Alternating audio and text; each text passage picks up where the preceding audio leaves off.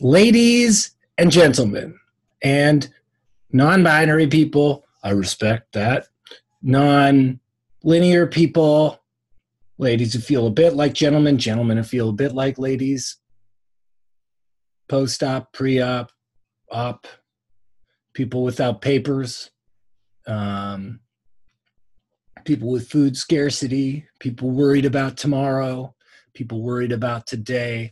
Welcome to Nick Flanagan Weekly. I am a comedian, and yet I said so many stressful things in my introduction. That's because a lot of times I've done comedy and people haven't laughed. So sometimes I say, let's just go straight up, no laughs. Um, I'm recording something right now into the uh, ether. I'm filming it as well as posting it audio style. And I'm dressed up as the character Brand, my take on the character Brand from Goonies, because in about 20 minutes I'll be doing a Goonies live read. And I'll put the link to that in the episode description because if you get this on March 12th, I think it's the 12th today, then you can watch this at 8:30 Pacific sorry, 5:30 Pacific, 8:30 Eastern Standard Time. No idea what the mountain time is for this. Mountain time really confuses me. I think it's just an hour, but let's not worry about it. What's an hour? You know? Um, so I'm dressed up like the character Brand from Goonies. Been going over the Goonies script. Very troubling film. Really makes me think there's something very dark at the center of almost every tween boy 80s movie. Like really screwed up our brains. I'm starting to understand that, you know. Sometimes you go back and you go, "Oh God." It's probably how uh, baby boomers felt when they watched uh, I don't know, Charlie Chan movies years later. Ugh, Charlie Chan. Not a good look. Okay. So, as you know, if you've listened to this before, and if you've never listened to the podcast before, I am someone uh, who has attention deficit disorder.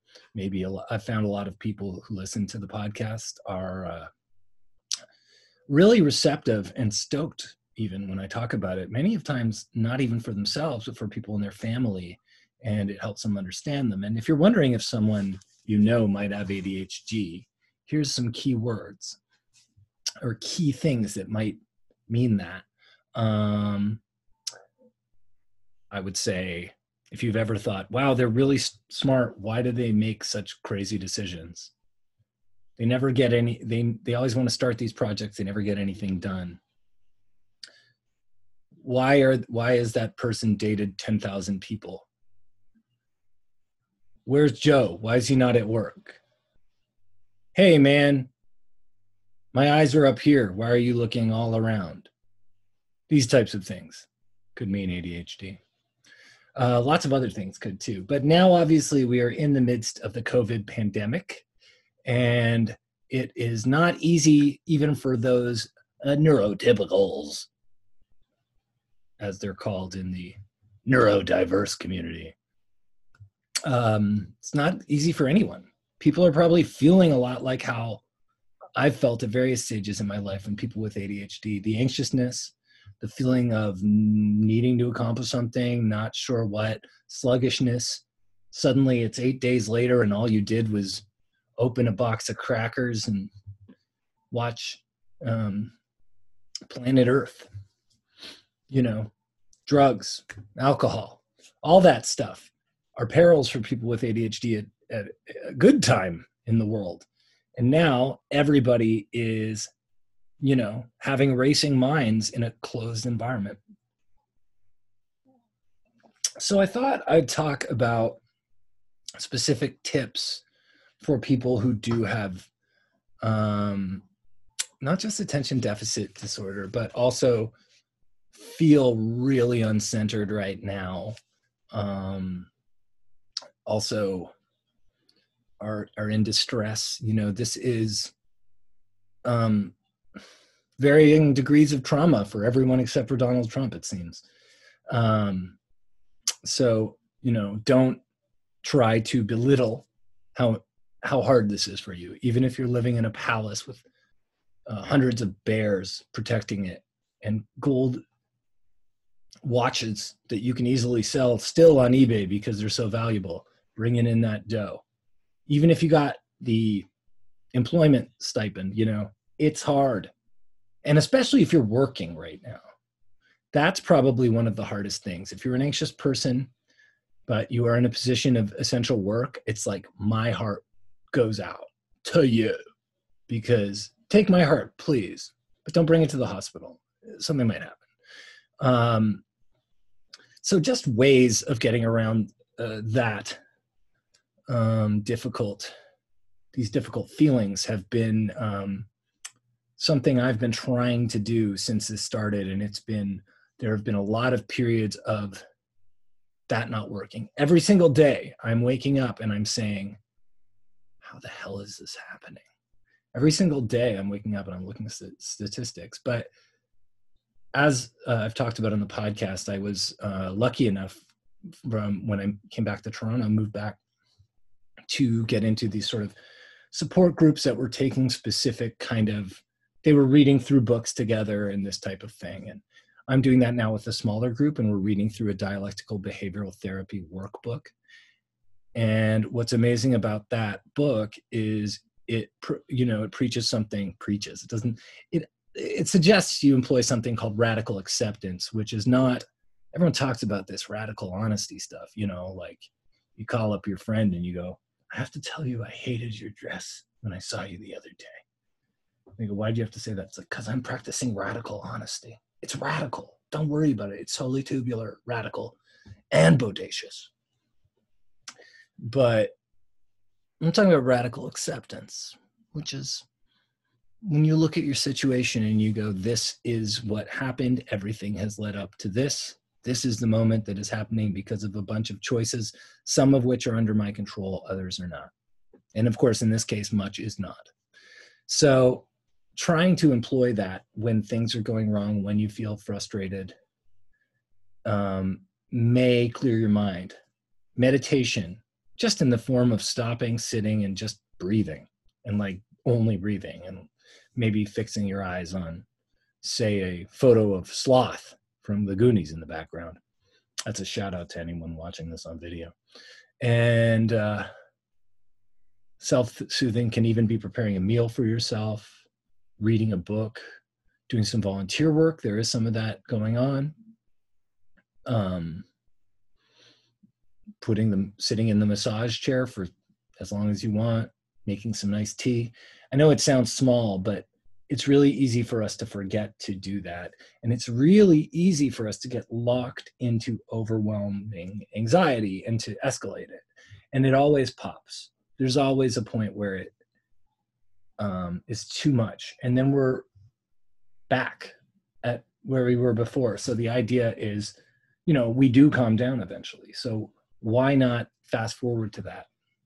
You know, just they even suggest a safe word in the book um, a safe image something that you can imagine that does calm you late yesterday when i was walking the dog i uh, i put on headphone uh, headphones i i listen to classical music. And uh, that's something i used to do actually in los angeles when i had to park in this exceedingly difficult area to park in. It's called it's an area called koreatown. Forget it jake. It's not chinatown. It's koreatown. And uh, I would play classical music because it, in the car because it was taking me like 25 minutes to find a parking spot, and it helped. And it's it's the same and, and distance yourself. Try to like take a second and think about how something really makes you feel, and if you want that feeling, because a lot of the time I do things unconsciously because I did it before, and now I'm doing it again uh, we were watching Oz, the prison show Oz. Made it to the exact same point in Oz that I made it to when I was growing up, which is like the middle of season four, basically. It just gets fantastical after that. It's fantastical before and it remains fantastical. But we realized afterwards maybe a prison show about the worst criminals in the world messing with each other and doing ungodly things to each other was not the best thing to watch during a highly anxiety inducing period, you know. Um, so I know I'm kind of giving tips now, not just to people with ADHD. I haven't even mentioned the word in uh, three minutes or so, which is a record for me. And, uh, but these are applicable to both types of people. This is a equalizing situation where the reality of it places people in the mental reality that some people live in every day. And so um, I would be, you know, retreating to things that comfort you, whether it's Pee Wee's Playhouse, which is on like Netflix US, or, you know, just not watching TV or at all, you know, not looking at newspaper websites, not looking at statistic websites, which is something that I have to do.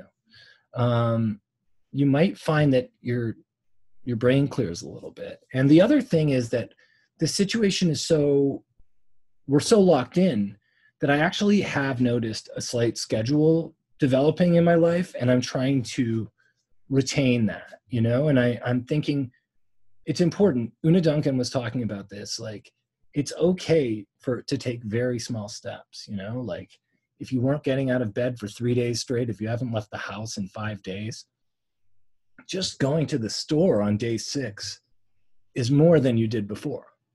And so don't be hard on yourself if you are actually making accomplishments. So list instead of listing what you should do, at the end of the day, list what you did is another thing. So so yeah, just don't be afraid to get out there and once you've gotten out there, you know, take your time and try to like slowly escalate it, right?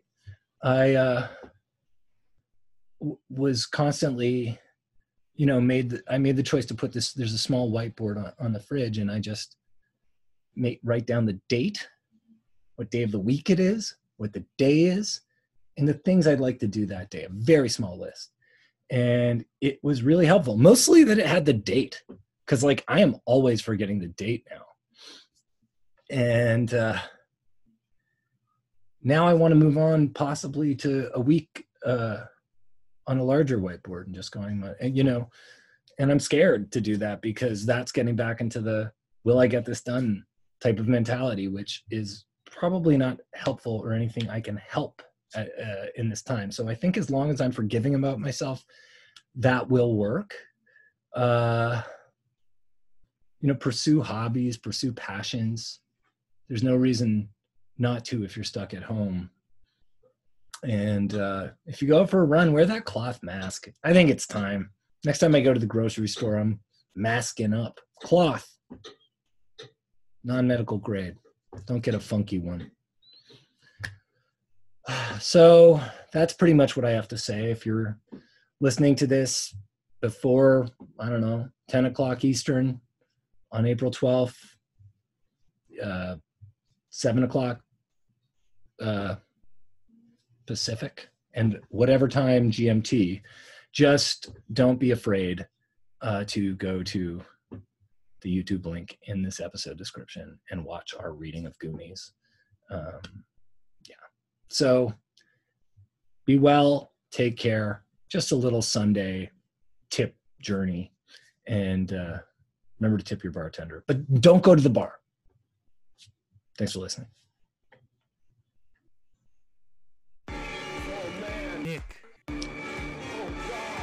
Flanagan Weekly. Nick Flanagan Weekly.